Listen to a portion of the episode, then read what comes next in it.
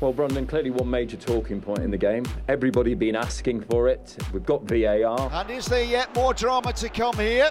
I'm obviously really, really happy with VAR. Ask us to the VAR people, please, not us to me. For me, it's very clear. VAR is for say is good or is not good. The VAR brings the truth to the game, and everybody accepts it.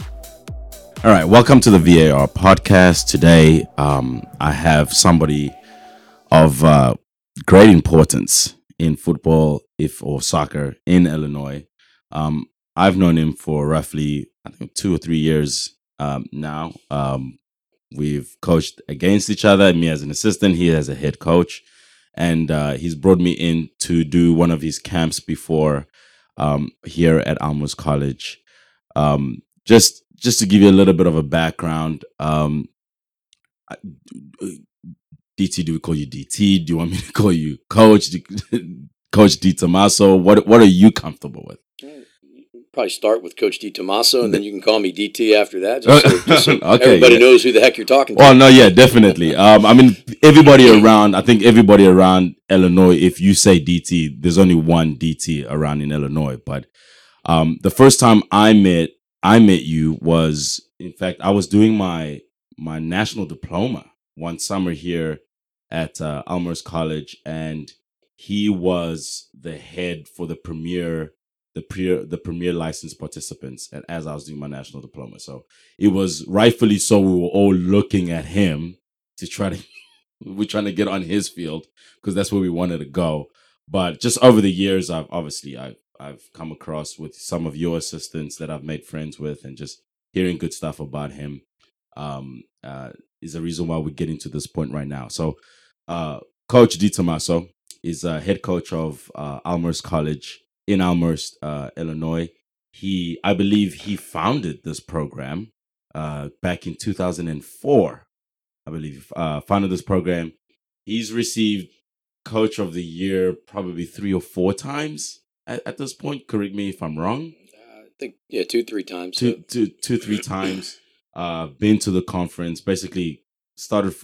He's your typical story of starting from scratch and then making this uh, a vigorous program that players can come in. So, uh, Coach DT, thanks for joining me for this VAR podcast. Certainly, it is a pleasure to be here, and I appreciate you having me. No, awesome. And and and today, what we're going to talk about is we're going to talk about the college game because he is been through it. He understands it. He knows probably the, the, the one thing I'm delighted or probably excited to hear you talk about is where do you think is going to go relatively to soccer in this country, uh, the role that it's played in the beginning, uh, and kind of just how you started and why you um, decided Elmhurst College was the one to kind of plant your your feet in. So let's just talk about a little bit about your background in in soccer.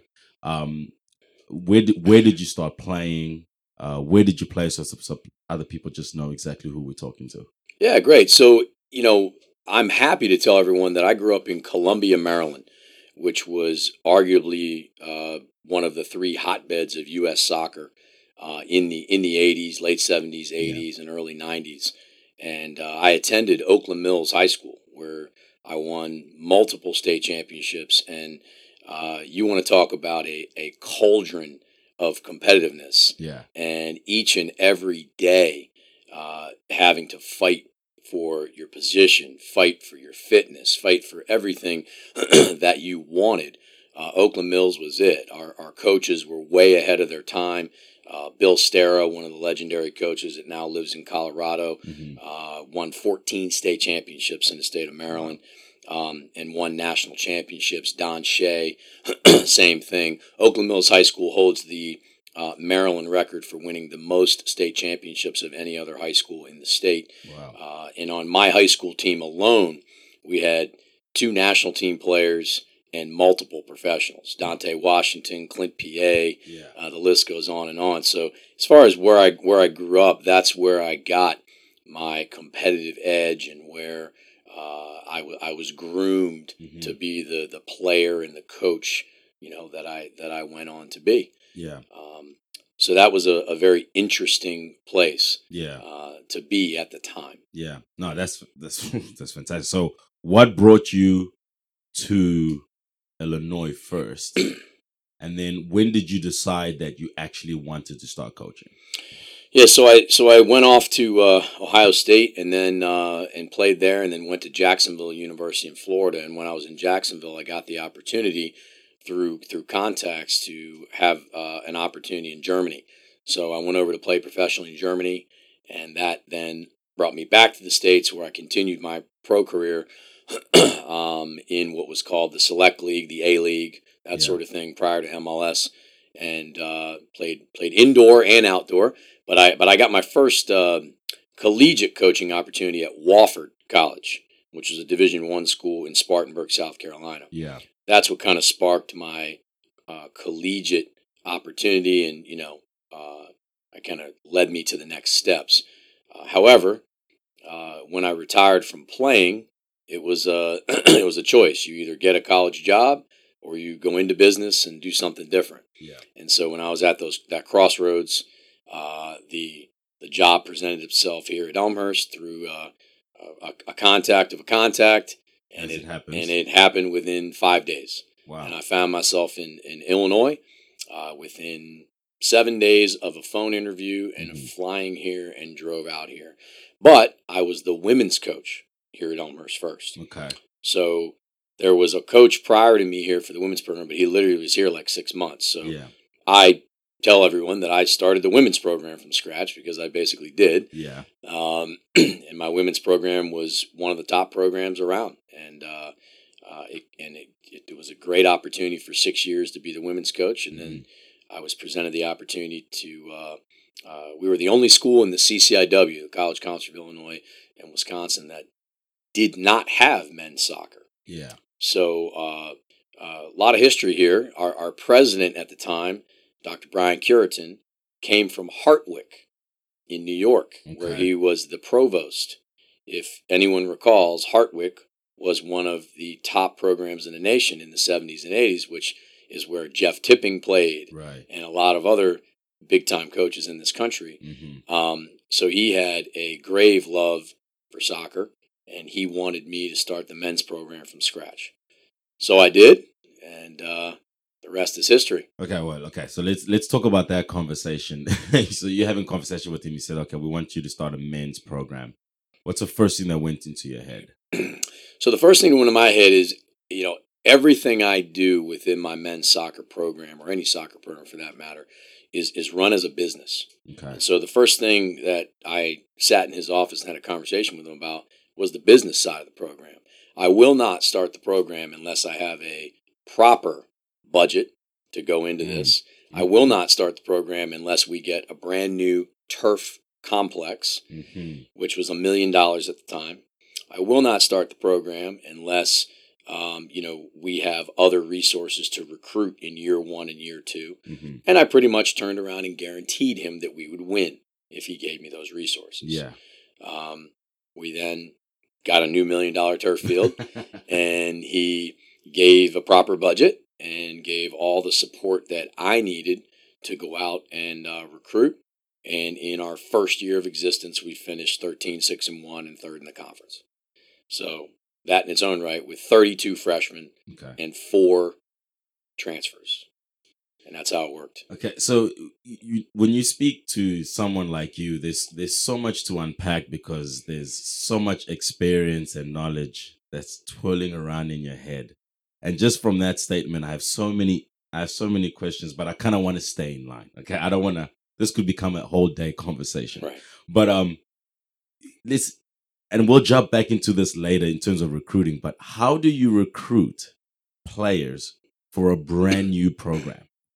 Like, how do you convince a player that doesn't maybe know you as as a coach, do not doesn't know what you can offer them, other than the academia of the school? But how do you say this is the place for you to come when you're completely brand new? Yeah. So when you go into any, you know, meeting with a person, you you you, you want to establish that that spark or that relationship right from the start. So what you say, how you say it, very similar to meeting a uh, a female for the first time. Yeah. You want to have that spark. You want to generate a relationship. So it's no different when you're trying to establish that with a player Mhm. uh, of any gender, for that matter. Mhm. Um, and I and I think that by establishing relationships very quickly Mhm. and having people understand you know what you're about from the start a, a person first mentality um, uh, s- structure a program that's run by standards Mm. and not rules um, those are things that are very attractive to to parents and players um, but like anything else when you when you start from scratch you have to get people to trust you Mm. and that's the key word is trust right and trust is one of those paramount things on the field a player doesn't get playing time unless they're trusted Mm-hmm. and they have to be trusted by their teammates and they have to be trusted by their coaching staff Mm-hmm. so when you start a program from scratch you obviously need players and families to trust you Mm-hmm. that what you've set out what your what your mission is and how you've laid out a path to success Mm-hmm. that you're going to be able to achieve that And then in terms of bringing players into Elmhurst, um, what are the type of players are you looking for um, that you knew that would kind of fit into this new program, but also be able to be a little bit more comfortable Yeah. in, in, in Illinois and Elmhurst? Yeah, so we are um, absolutely national recruiters, um, and now most recently international, but national recruiters because of our location. This is obviously a paramount location because the, the train is 21 minute ride into the city. Uh, you have you have access to every major highway. It's just a great location. So Mhm. people are attracted to the city uh, and that fact. So we've had a lot of success bringing in players from currently 17 different states on our roster. Wow. Um, but uh, it, it's an it's an interesting uh, thing that you want to bring in players uh, with two different types of two type, types of players. I would say so. We Mhm. recruit players that are being players or becoming players. Okay. Okay, and it's very interesting because a, a being player is a player that has distinguishing characteristics that set them apart from everybody else, and they can be successful maybe from the start. A Mhm. becoming player is a player that has maybe a couple exceptional abilities, but still needs to fine tune four or five other abilities. Mm-hmm. And as a coach, can you see those things and can you say, absolutely, I can get that player, you know, to the next level? Okay. uh, and it's an art, right? To find, uh, it's not an art to find the being players. Yeah. Anybody can find them. Right. It is an art to find the becoming players. Okay. And so you talk to a guy like a Bill Belichick or guys like that that do just that. They Mhm. take players that are second tier and turn them into first tier Yeah. based off what they see. So that's exactly how I do it. Yeah. Now, this is from what you just said. This is the reason why certain, I know not all, but certain college coaches are actually kind of geniuses because you don't have a lot of time to develop that player into what you think it is. So, how do you do that? Well, developing players is, is in the college game is, is a very difficult task because you have to also recruit players that are self motivated, right? Okay. So when when players come here for visits um, from day one, I make it very clear that as much as you might be interviewing me and my staff and my institution, I'm interviewing you, Mm. and I'm interviewing you behind the scenes. I'm watching every move you make. I'm watching every mannerism you have. I'm watching how you treat your father and how you treat your mother on the on the visit. I'm watching everything about you because I need to know that you're self motivated. self motivation is obviously one of the major keys to to becoming you know a top level player in any division, and then having an opportunity to you know go off into the pros. Um, so that, that self motivation piece is is is pretty important. It's pretty key. And then in terms of, are are you recruiting specific positions, or do you sort of diversify the role a, a kid can come play in once they once they come into your program? Yeah, so that's that's another great question based off of you know position specific kids that think they're a striker or think they're this or think they're that. There's really only a couple distinct positions in my opinion, Mhm. uh, and one of those would be a pure striker, right? A kid that is just downright dirty and scoring goals and does this and does that. You don't want to take him away from that position. Mhm. Another another position might be a center back position where a guy is just you know he's already certified as a center as a center back, and then of course a goalkeeper, right? Mhm. So those are the three positions where eh, maybe they're just standard for for some guys, but other than that, no way. I mean, the college game is open to uh, I'll give you two quick examples. Johnny Brem, one of the top players ever playing our program, Sinking Spring, Pennsylvania, uh, could have played in MLS, Mm-hmm. had people after him after being here. He won uh, a national championship with the Fire PDL, Mhm. and he was a striker and a, and a number 10 for us, and he played right back Yeah. for the Fire. Mhm. Okay. Uh, and then you have Christian Mullen, who came in here from Michigan, who came in here and told me, Coach, I'm a striker and this and that and the other. And I told him, Christian, you couldn't put the ball in the ocean if you were standing on the beach. and within three weeks, I turned him into a center back, and he played center back for three years, and he became first team All Region. right. And uh, he's an unbelievable center back. Yeah. So you know, because he really wasn't a striker. Somebody told told him he was, but he but he wasn't that Yeah. pure striker that we talk about. Yeah. So it's happened hundreds of times Yeah. within our structure. So do you do you do you sort of go through that journey of uh, sort of teaching the fluidity of the game to a player over? I mean, I- and, and a lot of this I know it depends on the player's ability to adapt and understand what you're going to do, but again, I mean, you you don't have a lot of time. You you, you have a, a few maybe a few weeks in the spring. They come back in preseason around August, and then you're there for two more months. Right. Um, but you have to get results and you don't really have time to put a player in on the field who doesn't understand exactly what you're trying to do. So as you're recruiting, are you thinking, okay, you know, he's a freshman now, by maybe junior year he might come right, or does it really depend? That's tough because we're always going to recruit talent. There's there's no question that you always have to recruit talent. Um, I've, I've been a coach for a very long time at every level, and I got to tell you, if you don't have talent, you're you're not going to win very many games. Right.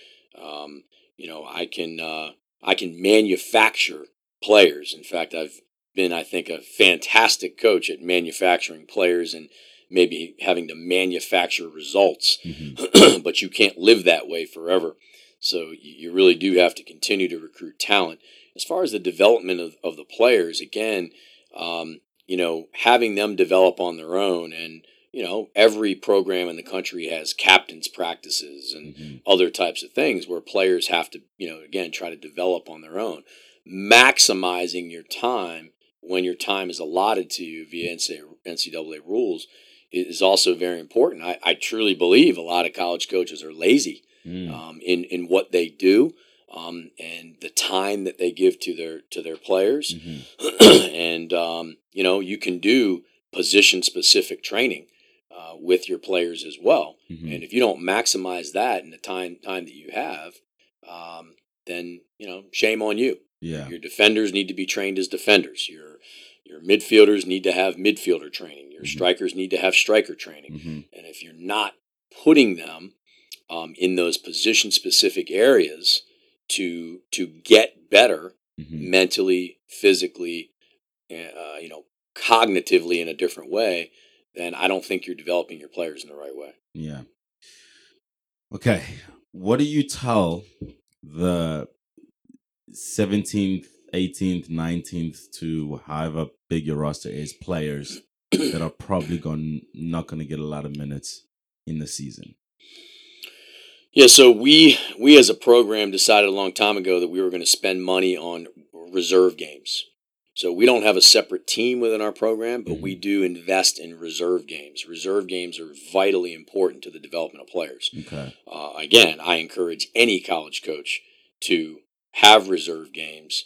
Just figure out how to get a donation to pay for the referee, whatever you got to do. Yeah. But reserve games are critical for the players that you're talking about. Okay. Every collegiate player needs to get match time.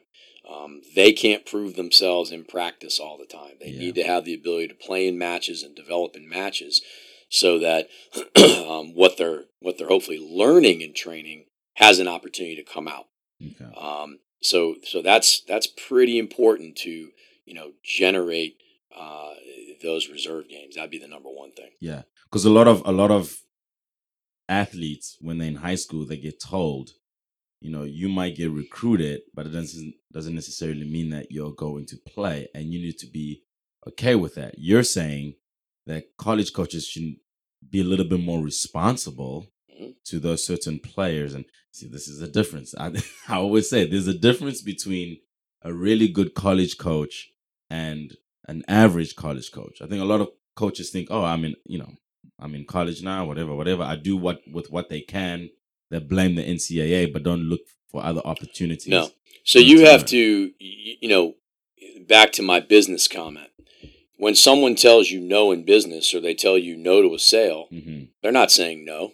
You have to figure out a way to still get that sale. Mm. It's the same way. When someone tells me no, you don't have any more money to spend, I'm like, well, I'll find the money. Right. If I need to play three more reserve games and I don't have money for a referee, well, then I'm going to figure out how to get that money donated and pay for the referee. Mhm. It's that simple. So you've got to figure out ways to to be more successful Mhm. and and you know and make those sacrifices. Now, I'm not saying coaches should you know sacrifice their own financials or anything like that because um, that's I think that's disrespectful to your family also because coaches obviously don't get paid probably what they should get paid. Right. Um, so you have to be very cognizant of, of your own self. Um, so I truly, I truly believe that, you know, uh, point as well. But the second piece of that too, I think, is communication. So you asked about what do you tell these players? Yeah. Well, we can guarantee players that every single player in our program knows where they stand at all times. Mhm. There is no player that comes in my office ever and says, DT, why am I not playing? It Mm. simply never happens. Mm. Every player, freshman to senior, knows exactly why they're on the field, why they're not on the field, and what it takes and what they have to do to get on the field. Yeah. It's that simple. Um, speaking to oh, well, if you if you see uh, a player that has been part of his program, excuse me. Um, recently, I was I spent time with one um through this winter. The one trait that you see is the work ethic of your players. No matter where they are, they're just really hard working, and I think that uh, sort of draws into your character as a coach and what you instill into the players. Um, when you know the players that you're coming into the program at the beginning of preseason, what is the first maybe two or three things that you know that you need to instill into the team before you get into specifics of, of the game? What what what are general things that your team, a DT team, needs to have in order to at least begin the season with before you get into specifics? Yeah. So the, the buzzword of, of grit, right? I mean, players players have to get have grit, but but players also have to have tenacity. Um, we have five universal success traits in our program, and they are the five universal success traits of any successful business from Apple on down. Mhm. And those success traits are are discipline, Mhm. tenacity, implementation, focus, and desire. And so when we start off, we talk about those things. Mhm. And, you know, every new player doesn't understand those words and doesn't understand what it takes to to give or produce those words. Yeah. And it is a monumental task to be consistently ferocious and ferociously consistent. Mm. Okay. And that's how I say it. And um, I think that's a very interesting way of always saying it to my players. Yeah. Um, but but you have to be that way. That doesn't mean you're out of control. That means that you are in the moment. That means that you are you are just so consumed with practice and wanting to have success. And and you know, another thing I tell players consistently is that if you don't love to practice, Mm-hmm. then leave now. So you ask me what I tell the players on the first day. Mm-hmm. This is what I tell them on the first day. If you don't love to practice, Mm-hmm. there's the door. Okay. Any player that I have come across over the years Mm-hmm. that has been successful has loved to practice. Yeah. Okay. I mean, I can just go on and on with with players that love to that love to practice. Yeah. What about the ones that that fall short? The ones that perhaps maybe think, "Oh, what did I sign myself for?" How do you deal with those ones? Well, when you operate with standards, as I said, um, you you have you know words that come to mind for standards are you know, aspire and empower and grow and be positive. Those are those are standards. And so unfortunately the, the team becomes self-driven. Mhm. And so those players end up removing themselves Mm.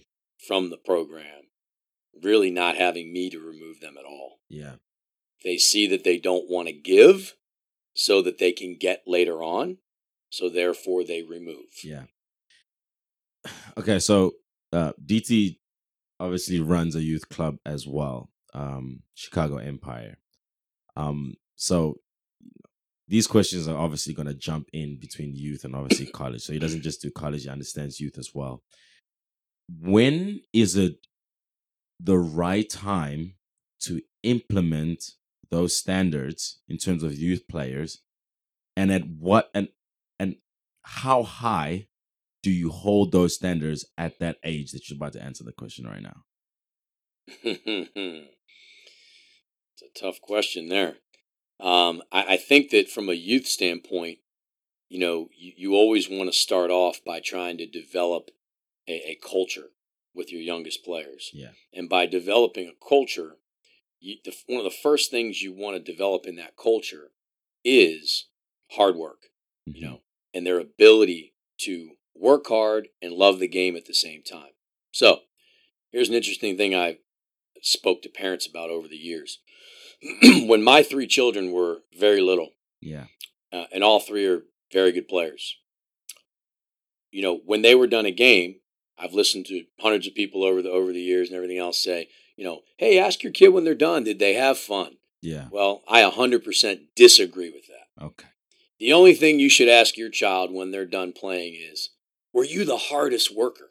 Mm. When they are four, when they are five, when they are six, when they're seven, they're eight, the first thing a parent should ask him is, were you the hardest worker today? Yes. Okay, great. And then you say, well, I'll tell you what, you certainly look like you work hard out there today. Mhm. I'm really proud of you. That's what a parent should say. Now, if they want to ask him if they had fun 15 minutes later, Yeah. that's totally fine.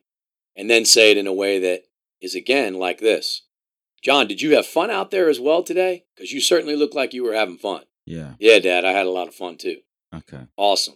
So, what you're trying to do is you're obviously trying to train the brain at a very young age to understand that if you don't put in the work and if you don't run and if you don't, you know, work hard and you don't have that type of mentality, then it's going to be much harder later on Yeah. to get it. Wow. that was so good. that was so good. Wow. Okay. So there's no as as early as your child is participating in the sport, you can start implementing the little things that eventually going to lead to what they need to know and understand by the time they reach out college age. Unequivocally, I've been running youth camps for 23 years. and in the three and four year old age group and five and six year old age group, I train my coaches, no matter who they are, Yeah. college kids, whatever it is, to consistently ask the kids, are they working hard today? Blah blah blah. But also, did they have fun? I'm not. I'm not saying we don't talk about having fun. The curriculum is still, you know, based off of fun, but we also do talk about, you know, were you guys the hardest worker today? And when I come over to those groups, hmm that is the first thing as the director that I always ask the youngest players.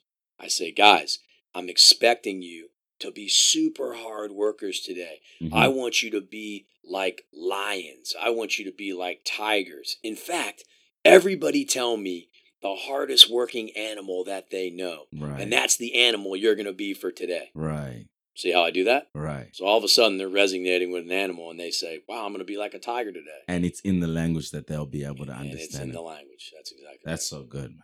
that is so good. As a coach, that is very good. okay. Parents, the youth developing player parent versus the college kid that you're trying to recruit. Okay. What is, how, how is there a difference in the way you're talking to that youth developing player's parent and how involved they are, if they are involved? If they maybe overbearing, whatever that whatever they bring to the table. How do you? I don't want to use the word control, but manage uh, the the journey and understanding the development that this player needs to go to, as opposed to a kid that you're trying to recruit. I'm assuming you interview the parents as you're interviewing the players as well. How do you manage those parents that are coming to your program in the uh, in, in in your college team, and what are sort of maybe the differences between the two? Do you, do you understand what I'm talking about? I'm not sure. So the your question is about the youth parents and players and how I'm grooming them. How how how do you and as you're grooming the the, the player, how are you grooming the parent? Okay, got it. So let's start with that piece. So um, I am a lot of the same strategies are used within our club structure and what I train uh, our coaches to do. So within our club, by the way, I think it's vitally important, you know, who you, who you hire, and I can confidently tell you that Chicago Empire has hired uh, a staff that is second to none. Uh, every single one of our staff members has a master's degree. Every single one of our staff members has a particular license that they have to have. Yeah. They are also very groomed in the cognitive development of children and the cognitive understanding of parents. And we go as far as giving them information and having seminars in how to deal with these things. So you're educating your parents. we're, we're educating our parents, but we're also educating our coaches consistently to Okay. deal with those parents. Okay. So when a when a player comes along, we we always are great communicators with the parents. When you the recruitment process or the dream of wanting to play college soccer, you know, I believe that starts probably about freshman or sophomore year. Yeah. Now, kids can have dreams to play college soccer when they're 12, 13, 14, but that's not super real yet. Yeah. when it becomes real is when you have to start communicating with the parents as well. So we have one-on-one meetings with our with our players twice a year. After those one-on-one meetings, we also have a brief meeting with the parent to say, "Here's how the meeting went. Here are some of the things John said to me." hmm so that you can help be supportive of their drive and determination to want to play college soccer. Again, it comes back to the word trust. If you're running an appropriate club soccer culture and environment, the parents should have a level of trust from the coach that guidance is occurring. At the same time, you know, using the word an open door policy, that's tricky sometimes. Yeah. But if you truly do have an open door policy that parents are allowed to email you with questions, call you with questions, etc., yeah. and you have a responsibility to get back to them right away, then everything's going to be fine. Yeah. and we do. And so there are many clubs that fall short in player development to get their players to play college soccer because there are lapses and gaps in communication with parents, in excitement, in the coaches understanding that we are trying to drive player development to get them to the next level. Yeah. Now, your club might not. There might it might be a recreational club. I understand that. There's different types of clubs. In our club, that is part of our mission. Our mission is to give and get kids the opportunity to play college soccer. Second half of your question is regards to you know collegiate players and parents and during that process Yeah. Players have to take the responsibility to communicate with parents. If I'm finding off right in the beginning that the parent is emailing me rather than the player, or the parent is speaking to me rather than the player, I immediately put a put a squash to that. And you know, the key word is being polite, being businesslike, but being matter of fact. Yeah. Example, Mr. Johnson, I really appreciate your communication. However, I do not want to hear from you again. If I'm going to com- continue to recruit your son, Phil, then Phil has to contact me from here on out.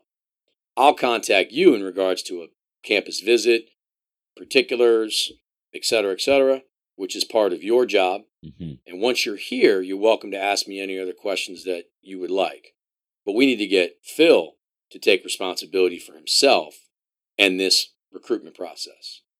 Because if he doesn't do that, then he's not going to survive when he's here as a player. Yeah. So that's kind of how that works. Uh, a lot a lot to unpack there. The the the parent that is finding a little bit hard to trust um, and their child uh, seems to uh, let's let's just say for lack of better terms, they they disagreeing with the coach and the sort of like the culture at the club. Um, are you of the mindset that if if you're not if you don't want to be a member of our culture, perhaps maybe you should find something else, or do you spend a little bit more time educating that parent and as well as obviously that that, that player as well? I unequivocally believe in exhausting two to three more opportunities to explain, compare, contrast, hmm ask for them to see it from a different lens. Maybe the coach needs to see it from a different lens. And so it should continue to be a, a constant um, a, a constant piece of communication between everybody to see if we can come up with a solution or get on the same page. Mhm. Oftentimes, when things like that happen, it is a simple miscommunication issue. Uh, it's a he said, she said, and didn't understand what Yeah. was said. yeah So therefore, you know, when you have clarification on things, sometimes things come to light, and then problems are solved. You know, yeah very quickly. Uh, parents, you know, again, parents are always going to have a different lens of their. Very few parents are going to have the same exact lens as a coach. Um, if you were a high level athlete yeah as a parent, then oftentimes those are the ones that are easy to deal with because you'll say to them, "Hey, what are your thoughts on where he is?" And the and the parent will say, "I agree with exactly what you say on where they they, are it. because they get it." yeah Right. And the parent that doesn't was not a high level athlete yeah maybe a JV high school player or something like that, and they think their player is much better than they are, and so therefore we have to explain that. Would you care explaining how you explain the the the the reason why I asked that question is because this we want to.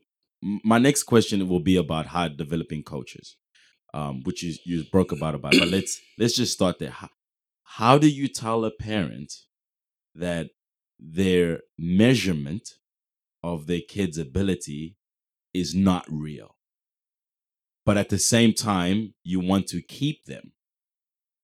Yeah, well, it's look, I I say this to people all the time too. It's it's very easy for me to make tough decisions.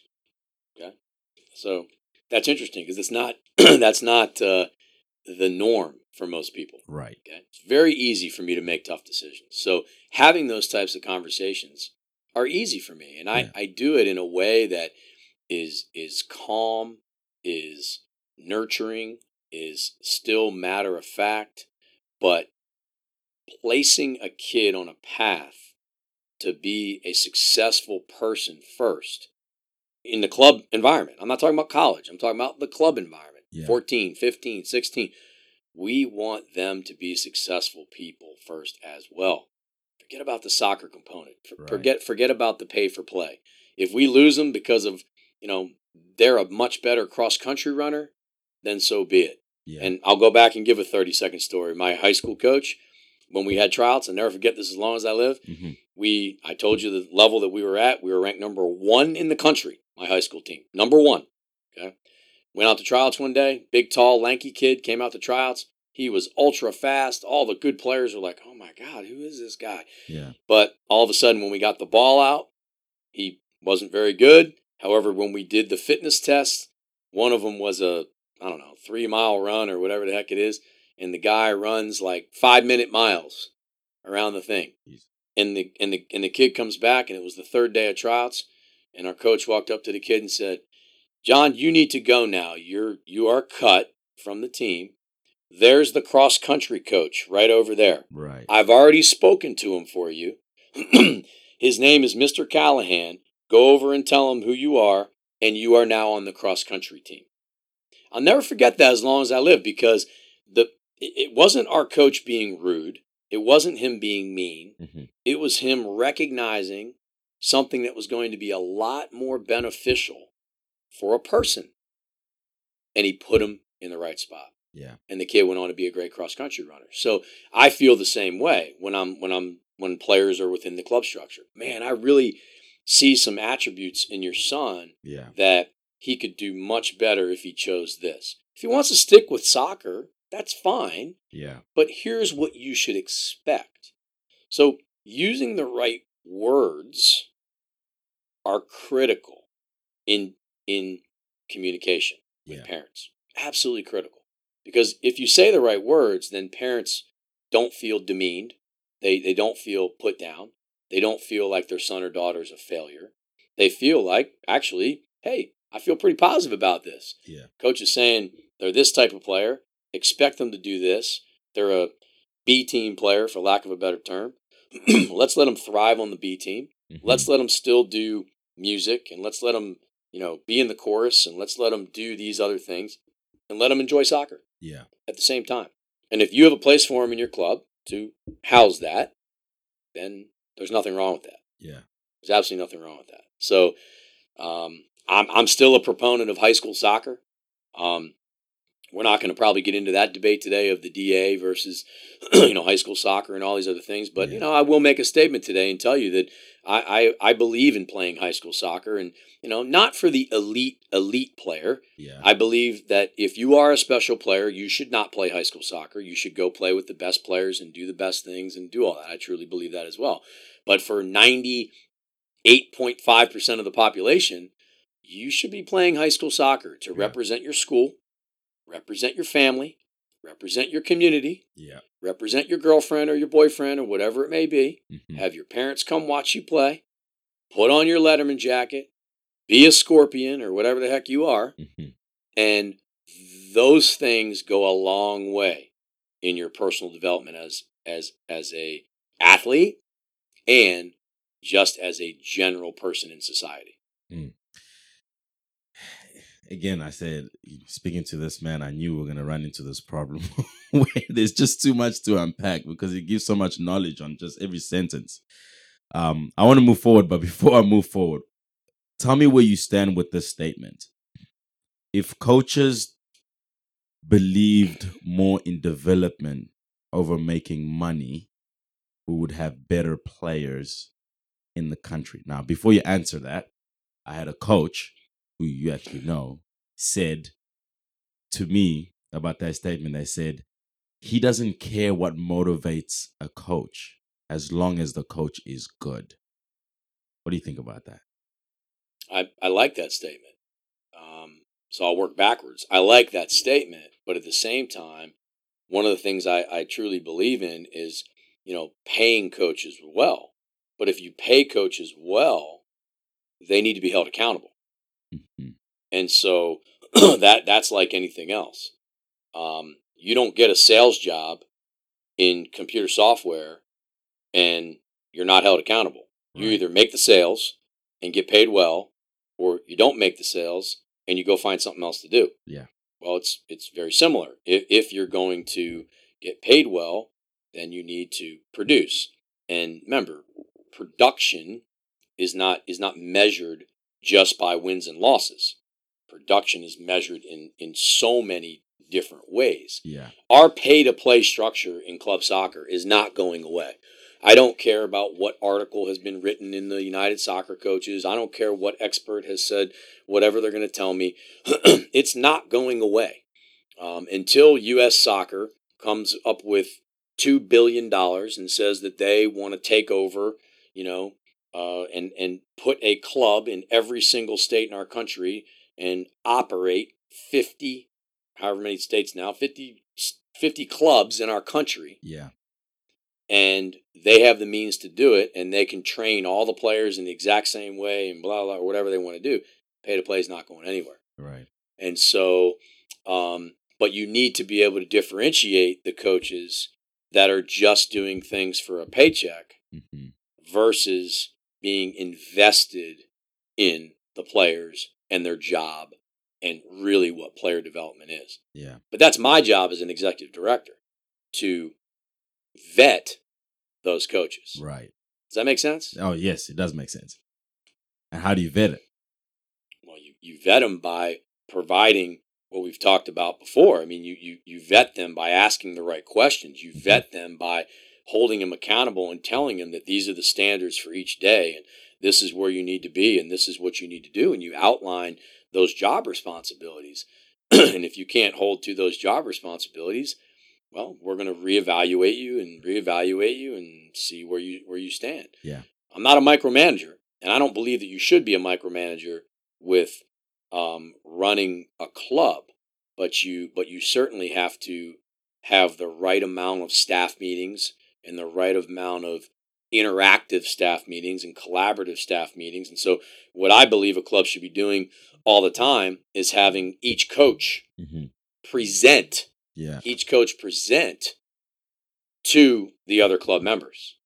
Mm. And so, you know, that is a big part of a coach being able to express themselves to the rest of the staff Yeah. on a different topic, et cetera. I'll bet if you took a took a a, a big you know test of of uh, how many clubs do that, I'll bet you it would be in the ten percent or less. Yeah. and I know, I I actually know that from from because I I learned my trade in I call it the school of New York Red Bulls, and in New York Red Bulls, every staff member uh, every Tuesday and Thursday, you're taken through the wringer. So they don't pay for your licenses, but they they educate you as you're part of the system um, through their curriculum. But that's exactly what they do in front of everyone.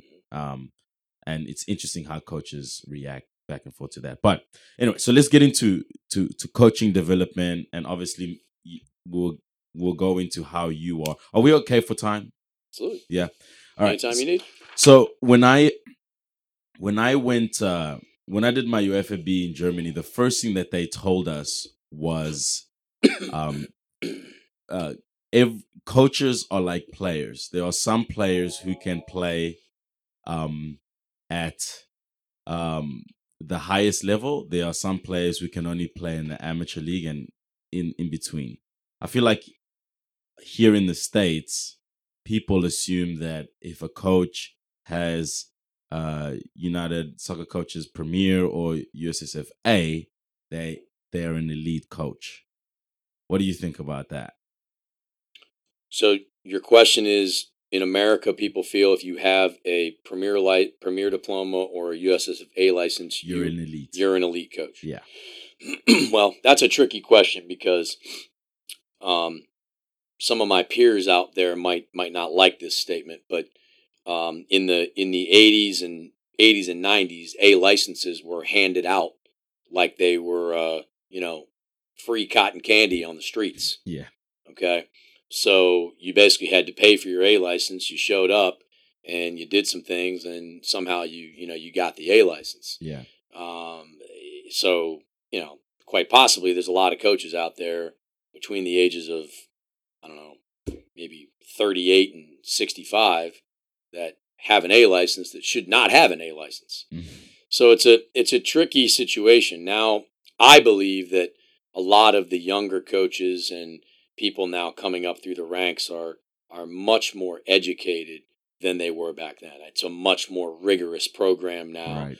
it is um, you know uh, very finite in the things you have to produce and what you have to say and how you have to present it um, so i believe that we're we're obviously on the right track in, Yeah. in producing you know better better coaches so i, I will say that um, you know it's, it's it's tricky i mean i think that i think soccer is one of those one of those games where if you were a high level player you probably have a better opportunity of being an effective coach Okay.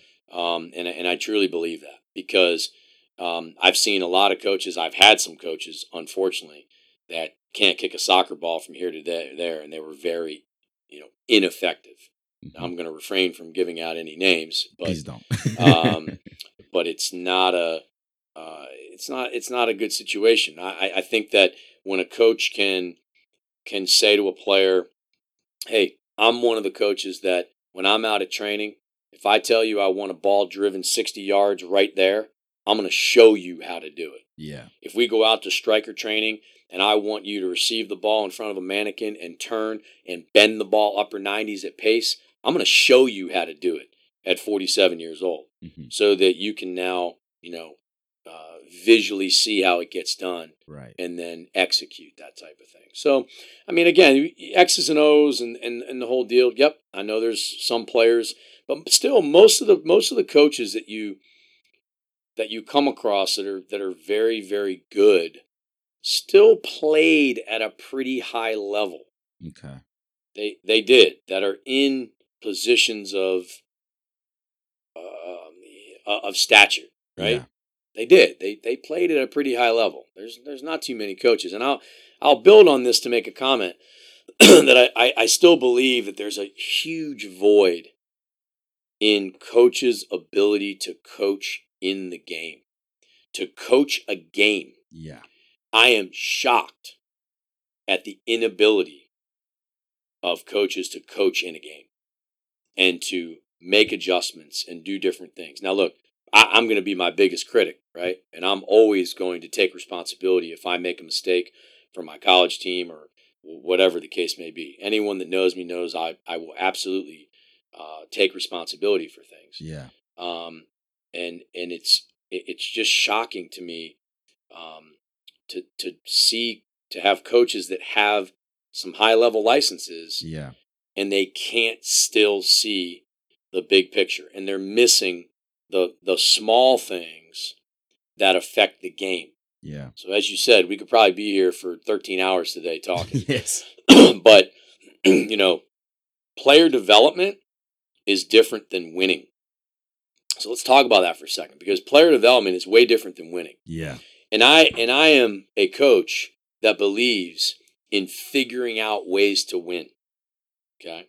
So what that means is is I could care less what coach says to me, "Oh, you guys just kicked the ball down the field or you guys did this or you guys did that. You didn't knock it around and pass it 64 times and blah."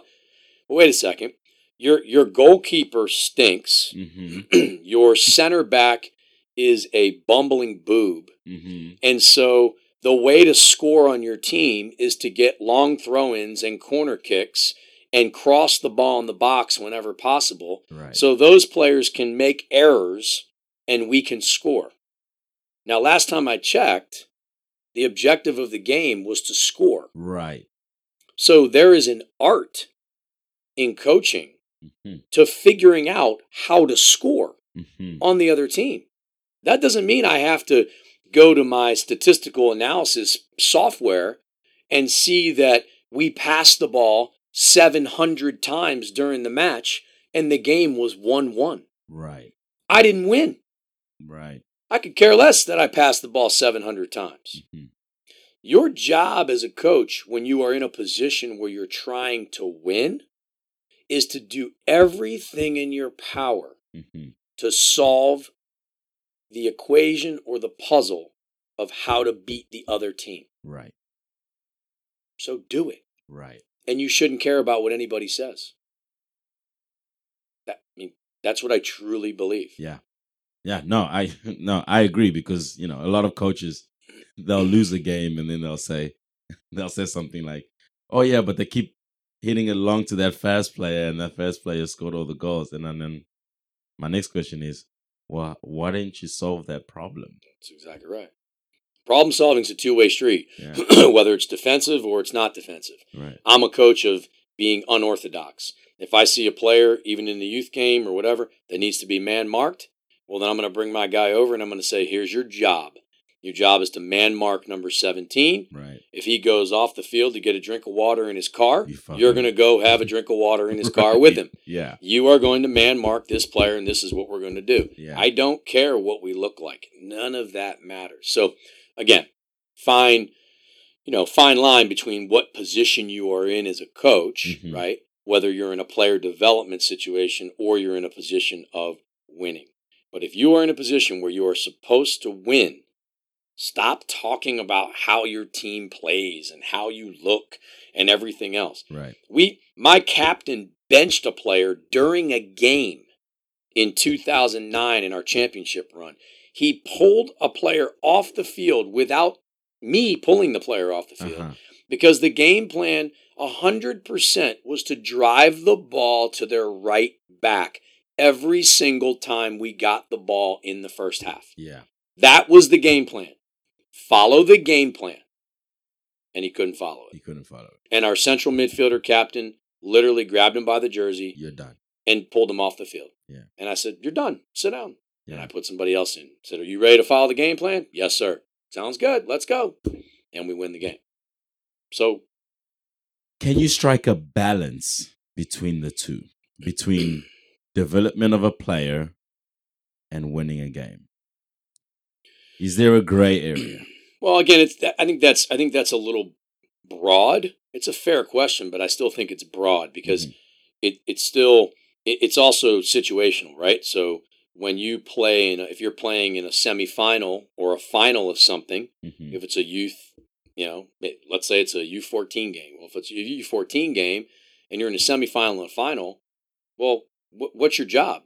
You're in a semifinal and a final. Right. So what are you trying to do? Trying to win. You're trying to win. Yeah. So now things change a little bit. When you were in the prelim stages, okay, you were still in it for player development. You were trying to see how you could do. But once we get to this stage, now, now we're trying to win. Yeah. And the coach has to be the person that puts his stamp, you know, on the game. Um, I guess I could throw a question back to you. How many how many times you've been on a sideline hmm and and listened to what coaches say? Oh. Oh. I mean, it's shocking. So shocking. if we took a poll again of all the coaches that were at a tournament and which coaches had B licenses or higher, and then we had microphones on the sidelines, right. I think we would be embarrassed as a as a country and we would be in shock. Yeah. We would. Yeah. Because the things that come out of their mouths are, John, why did you do that? Or I could oh my god, I could say a million different things. Right. Yeah. And most of the information that comes out of their mouths, my answer to them is, well, why didn't you teach that in training? Right. You're you're saying things on the field that should have been covered In training. in training. Yeah. And so it makes no sense. Yeah. Don't don't say why to your player there da, da, da, da, because If they should know. them. Yeah. What's the point? They should, they, and and that's the that's the approach. Yeah. So. In the college game, is it to win? Well, for all the coaches that got fired this year, I'm sure it's uh, uh, certainly about winning. Yeah. Um, I know two to three coaches at this moment that are on the chopping block and have physically been told if you do not make the conference tournament or if you do not win the conference championship, you are fired. Is that a good or bad thing for the college game? Well, it's a good it's a good thing if they were not held accountable prior to that. Right. So, unfortunately, other college coaches aren't going to get my sympathy because if you go back and look at if those coaches have been given that ultimatum, go look at what's happened the four years prior, Yeah. right? Mhm. So, there's not too many programs that are going to do that to you if you have one or two bad years and we know why or whatever the case is. right. But when you have a job for nine years and you are consistently under 500 Yeah. or consistently not producing the way you're supposed to produce, Right. then absolutely I agree with that. Um, you're not doing something right. Yeah. Remember, part of being an effective coach and a leader of a program hmm is reinventing yourself Right. and constantly doing self evaluation and changing the way you do things. Yeah. And if you're not open to that, you're doing yourself a disservice. I can confidently tell you that I've done that three times now within my men's program.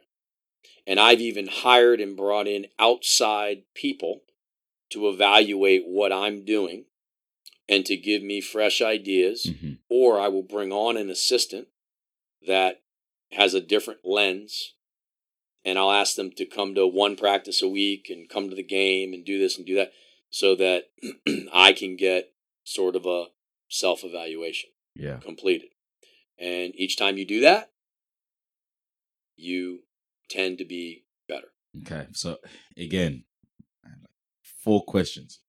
Um, first one, I'm glad you said that because there's obviously this notion that people one of the problems about the college game is that there's coaches that have been in that position as a head coach for so many years and people say that that coach being in that program is sort of like blocking the next best coach to come out, uh, whether it's in that region or certain coaches are not getting their opportunities because there are coaches that are being head coaches for colleges for a lot of years, whether they've done well or whether they've not done well. They've been there because they they do right by the college. They bring in the right recruits, etc., etc., etc. They're comfortable. Their family's there. Their kids is there. They're in that community for years. Um, do you think that a coach should eventually leave a post, despite? I mean, if obviously you've answered them, if they're not doing well, they should not be there. You've answered that, but even if they are doing well, do you think that there's a time where a coach should leave to allow the next one up to to to take the reins? in a in a perfect world, that's a that's a valid question.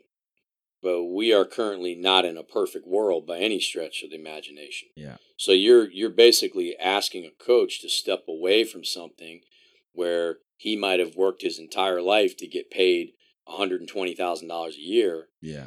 and um, sacrificed a lot to stay in his profession. Okay. And just for, uh, uh, not going to say an impatient kid, But- but- but to give up a job Yeah. for an impatient kid that wants a head coaching job. Yeah. I don't I don't buy it. I, I don't I don't believe it. Yeah. I, I said it before that, you know, positions are earned, opportunities are earned, Mhm. and um, yes, I think that every coach should have some type of secession plan. And if that secession plan could be supported by the administration of the college or university that they're at, then that's a great plan. So if you have a coach that's been there for a long, long time, and he goes to the administration and says, "Hey, look, I really like this guy that you know, whatever he's our assistant, associate head coach, or whatever it is. I really think we should have a plan in place. You know, I only want to work three more years for this reason, this reason, and this reason. yeah. Um, you know, let's talk about this so that he knows, you know, if everything continues to go well and he does things correctly, he will become the head coach of the program. I will move out three years from now, two years from now, whatever it is. If you'd like me to stay on, is it? So if there's a succession plan in place, Right. then I'm all for it. But otherwise, I'm not for it. Yeah. I made a decision to be in this profession.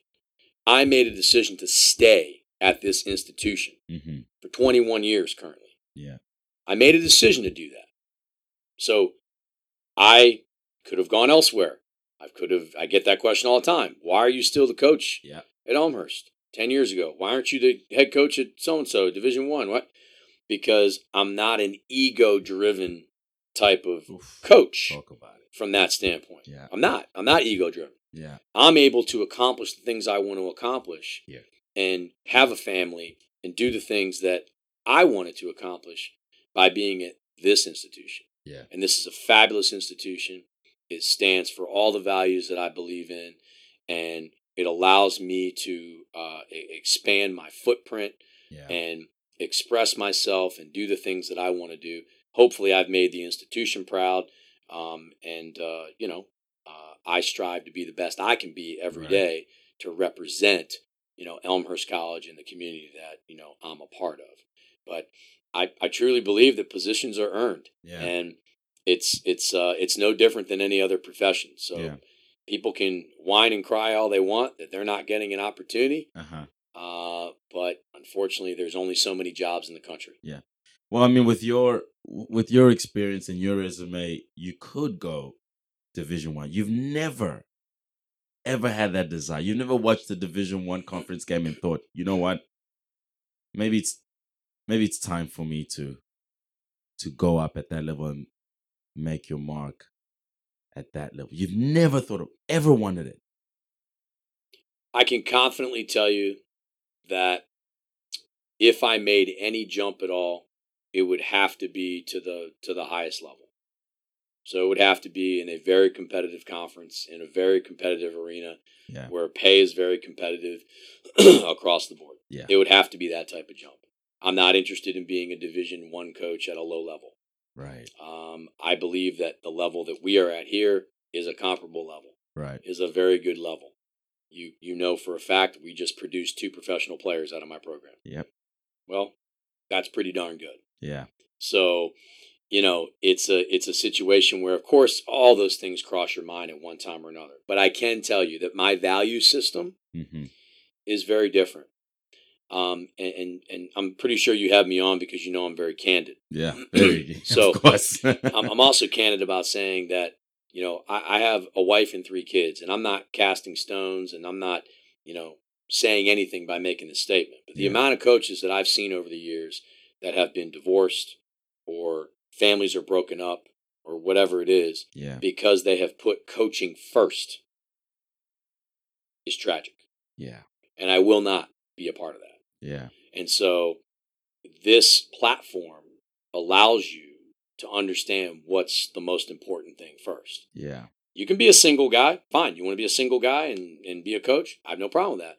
But, you know, I have a family, I have children. Every one of my children should have a 529 plan to go to college. I want to have retirement. I I can go on and on. Yeah. I gave a presentation at the United Soccer Coaches Convention five years ago now, and it was called um, uh, Money Tactics. Yeah. And it was all about how club coaches have no money plans. Yeah. Zero. They don't even know what a Roth IRA is. They don't know what any, any of those things are. And it's not a good situation. Yeah. So you get involved in soccer to quote unquote be cool. And it's not cool when you're 40 and your 401k or your Roth IRA says 50 grand. Right. That's not cool Yeah. because now you're going to be battling the rest of your life and you may not ever retire. Yeah. And so, you know, I made a decision to scrap all that and be very successful from a business perspective. Yeah. That's really good. Personally, side note, that's very good because as a young coach myself, that's what that's literally what I've been battling with for the for this whole winter. Just figuring out, you know, having a young family and what decisions to make based on based on my family and it's also how do I how do I do the things that I need to do for where I want to go versus making sure that my family is correct. So that's that's brilliant. I personally thank thank you for that. Wow. Okay. Um I hope everybody's lis- learning as much as I can because I'm learning more than anybody else. But I love this type of stuff. Um, do you think that the college game is still vitally important for the professional game in this country? I I absolutely do. Um, now let's take this in some steps. So the biggest thing that just occurred, which was positive on the Major League Soccer side, was the new collective bargaining agreement Yeah. that allows the minimum pay to go up. That was a critical step because now players have the viability to live in a city like Chicago and get paid, I believe it was somewhere around 70 or 80 grand. I think it was 80 Yeah. grand. So now you can absolutely live on that type of money in in a rookie contract or you know whatever it may be. Yes. Um, I still believe that that should be some type of trickle down effect to allow players to be, uh, and it may sort of be this way. I'm not crystal clear it, so I don't want to speak out of turn. But if you're not going to go to college, then you should be you should be able to be owned and drafted by a particular club, and then you should be provided the opportunity to play on their USL affiliate Yeah. and you should be able to and you should still be paid a living wage to develop so you may not have been drafted and fall under that rookie contract but you should still get paid a living wage whatever that is declared to be forty thousand dollars a year to play on the USL side to see if you're going to develop. Maybe that's a three year deal to see if you're going to fit into the puzzle and you know get into MLS, Yeah. and then you go from there. So I'm working again. I'm working backwards here. So for the majority of players in our country, let's go back to the way I the way I look for players, right? Yeah. Being player, becoming player. You know, that's what a professional coach does, by the way. A professional coach in Europe looks for those types of players in that manner. Yeah. It's just at a different level. Okay. So most players in our country fall under a college level player. All right. They're not they're not pros yet. So the model that I agree with with Sasha at Maryland is uh, the model that I support. I've already supported that with my athletic director, and I will support that in anybody that asks me the question Yeah. that we absolutely should be going to in Division One, Two, and Three. We should be going to that fall, winter, spring model. Yeah. That obviously allows us to develop players a lot better.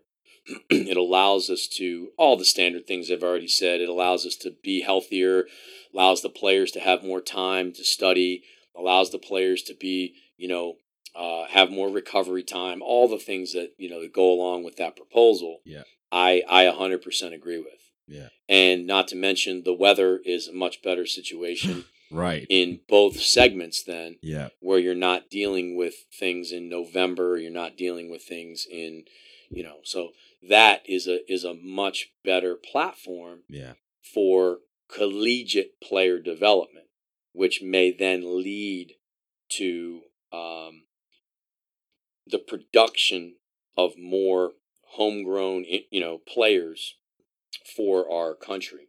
The other thing too is the is the, um, and I don't know how much this has been talked about. If anybody wants out there in the podcast wants to contact me on this, but the I'm interested to know what happens to collegiate players because of this model where you play for three months tops and all of a sudden you have a ton of time off. Yeah. What does this do to your mental state Yeah. as a player? I believe you become disinterested. I believe that you can fall into other traps, Yes. such as more binge drinking, Yes. more marijuana smoking, more getting off the path, or also straying from soccer and becoming interested in other things, which may drive down your determination to continue being the player you want to be. Right. Now, maybe that's not a bad thing. All of a sudden, if you develop an app and you say, I want to cl- quit soccer and develop my app and you Go make a billion dollars. Okay, well, but that's a That's one in a million, right? Exactly. So I truly believe that the way it's structured now, that it's not mentally appealing to players, and they become just disinterested. So it has to change. So it has to change. And if it doesn't change, then should that be drop? Should that be dropping the draft? Should they be dropping the The draft? draft. If if the collegiate game does not change, it stays where you are, where you only. Oh, just eliminate the draft. Just eliminate the draft. What's I mean, if I don't, I don't, I don't know if I can really answer that because I'm not involved in MLS. I mean, I don't know rule wise if they have to have a draft or how that kind of works. I mean, obviously, there's not a draft in Europe. right? You're just finding players and and off you go. So Yeah. no, I don't. I mean, I think they had a. I think they established a draft because every other sport in our country has a a draft. Um, and so I guess no, they don't have to have a draft. The whole key then would be to have, you know, U.S. Soccer establish scouts just like everybody else has in Europe. And I think U.S. Soccer currently has 90 scouts or something. I don't know what the number is. I'm pretty sure it's what I read, but um, you know, they should up that to 350 scouts around the country. And those players should, or those scouts should be scouting players, you know, at collegiate games and doing other things and, Yeah. you know, finding players in pockets and then simply offering them contracts. Right. So so remaining with um the fact that here in the states sort of our pathway to professional sport is through college. More so other sports than than than soccer.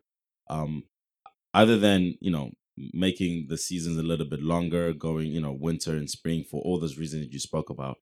Do you have any other ideas where college coaches can take more of a responsibility to developing players so that by the time they go to professional level or not, we are actually competing with the South Americans, with the Europeans, etc.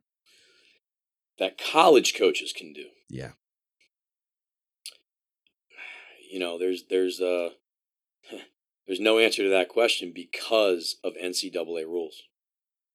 So when you're interviewing a college coach, you have to understand that anything I say can and will be used Use against, me. exactly. Right? So Yes, the sir. bottom line is that unless a college coach operates within the rules, then they're obviously in trouble. Right. And a Division One coach obviously has a better system than I do as a Division Three coach Yeah. to develop players. They have a little bit more time. They have a little bit more of, of what they need to do to develop players. Um, but I, I don't believe there's a whole heck of a lot more they, they can do other than what we spoke of earlier. Right. And making sure you have reserve games and you you know you're doing all those types of things within the, the structure of the of the, of the rules. Um, but I, I don't know that there's anything else they they, They they, can can, do. do. You Yeah. have to be as effective as you can be as a coach That's got within when- the lines. within the lines and Yeah. when in the time that you have. So it's important that the governing body, as you said, you know, as a coach, you, you, you might bring an assistant to give you a different perspective and stuff like that. Maybe the governing body needs to also be thinking of ways in which they can enhance the experience for the student athletes in a way that is good for the country in the long run. Well, if they're if they truly want to be what they say they want to be and stand for, then you are 100% right. Yeah. If they're in it for control and if they're in it for, you know, those types of things um, and just sticking to their own bottom line, uh, then, you know, then that's a problem. So Yeah. they should be supportive of the system and getting players. And you can see right now that they've been making changes because the cages have been rattled with, you know, transferring and all and all the other things that have come down the pipe. Yeah. So that now they've been challenged finally for the first time and they're they're going to bend, which they've been doing, Yeah. but they won't break. Soccer unfortunately doesn't have the same platform as the other sports because it's a non-revenue producing sport. Yeah. And on the men's side, okay, there's 25 programs in the country that get a thousand people to show up to their games, but that's that's still nothing. Yeah. Everybody else on the on the women's side and the and the men's side at most other levels, we're lucky to have 300 people at our games. Right. Exactly. So it's a non-revenue producing sport. Coach DT, I mean, I, I appreciate again. We could be here the whole day and just. I- didn't even get into the soccer nerd stuff, um, but I think what you gave us is important. My last question to you would be, where to now? Like your kids are obviously getting older. They're gonna be independent, go on their own. What for you personally? What still drives you to keep coming to to your office every single day? Is there something else that you want to achieve um, in the long run that keeps you motivated and and and keep uh, going at the sport? Uh, let me let me say uh, again. We mentioned a little bit earlier in the beginning, but he doesn't just coach. He he lectures. He teaches for different organizations. There's so many other stuff you do, and I'm assuming that from all those things that you do, you get you get a little bit out of it. But for you personally in this in this sport, what else do you have to give, and what else do you want to achieve? Yeah, I think I think I still have a lot to achieve here. Yeah, I think I still have a lot to achieve with the immediacy types of things that I'm doing. Um, you're right. My kids will be in the next, you know, three to seven years. they'll be they'll be done. Yeah. Um, my job is to continue to support them and enjoy this time with them, watching them participate, watching them, you know, do fantastic in the classroom, and watch them matriculate and all the other neat things that they do. yeah, Uh, for instance, one of my sons is uh, just won his second award for Model UN Yeah. at Hinsdale Central, which is a big deal. And he's only a freshman, yeah. and it's at the University of Chicago, as a matter of fact. Yeah. And my son just won his second award, Model UN. So, you know, as I've explained today, um, I'm, I'm not just a soccer guy. I'm, Yeah. I'm very, very broad based, and my, my own children are pushed in different directions to be exceptional in sport, but exceptional in all the other areas they do. Yeah. Which brings me to answer this question that, you know, I still have a lot of passion. I, I I'm I'm success driven. Um, you know, I'm motivated by uh, achieving things every day. Yeah. Um, if you put me into a three on three game, I want to win. At this age. yeah. I want to win, and I'm angry if Mhm. I don't win. Yeah. and so I'm I'm still driven to this day in those in those areas. Um, you know, eventually, I look. I, I see myself as a really as a as in the highest level. I see myself as a defensive specialist. Yeah. So we didn't talk about this today, even though I was a midfielder as a pro and even played up front a little bit. I'm a defensive specialist, and so you know, I'd love to have the opportunity at some point to be a defensive specialist at the pro level. Yeah. And I really believe I can give a lot in that area. Um, I see a major void Yeah. when I watch professional soccer on the defensive side of the ball. I really, really do. The offensive side, the midfield side, you know, in transition, um, you know, a, a, a person, uh, a high level coach a long time ago taught me about how you split the field. Okay. I split the field in fourths. Let's learn something today. Okay. So I Let's split go. the field in Let's go. fourths. Okay. I do not believe that the field is split in thirds at all. Yeah. So everybody talks around the world as the field being in 3rds Uh-huh. It's not, it's in fourths. And you need to split it into fourths because there is so much that happens in the offensive fourth of the field, hmm which is basically the 30 yard line and in. Yeah. And then from the 30 yard line to midfield, that is another section of the field that needs attention. hmm Then from midfield to the other 30 yard line, that might be your defensive side of the ball hmm that sector or section of the field is very different defensively than your final fourth of the field defensively. Very true. Your interactions with players, Mhm. your engagement with players, your decision making with players, where you would drive players, what you all the finite things are not being attended to Yeah. at the highest level. I can do that. Yeah. So, are there any pro coaches out there listening? that that's something I no, do want to do. no, you're right because if you look at sort of like maybe the top defensive coaches in the world, someone like Diego Simeone who does exactly the same thing. I think coaches assume that if you take care, especially in the Italian game, if you take care of the middle to the sort of like the middle to the 30 yard, if you take care of it properly over there, then you wouldn't need to take care of the 30 to your goal in the defensive half. So they assume that. But you're right, the game is more minute than than just that. Assume nothing in the game, and and you have you have much different responsibilities in that fourth of the field Yeah. than you do in the back fourth of the field, and so you, you have to do all the all the small things Yeah. to to get the big things right. Remember, every small thing you do leads to a bigger thing. Yeah.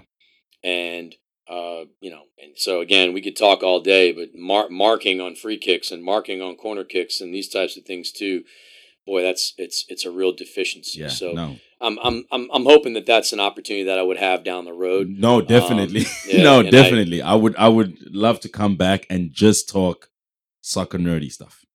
So that I can I can pick your brain a little bit about different different things and uh Well, I'm certainly happy to come back come back and be on the podcast at any time. I, I think down the road I'll I'll try and write some type of book as well. I can't really tell you what that would what that would entail or what that would be, but I'm Yeah. I'm interested in expressing you know more more of my thoughts and and opinions. But I'm I'm happy to be here at any time. awesome. Thank you, DT. You got it. Appreciate it.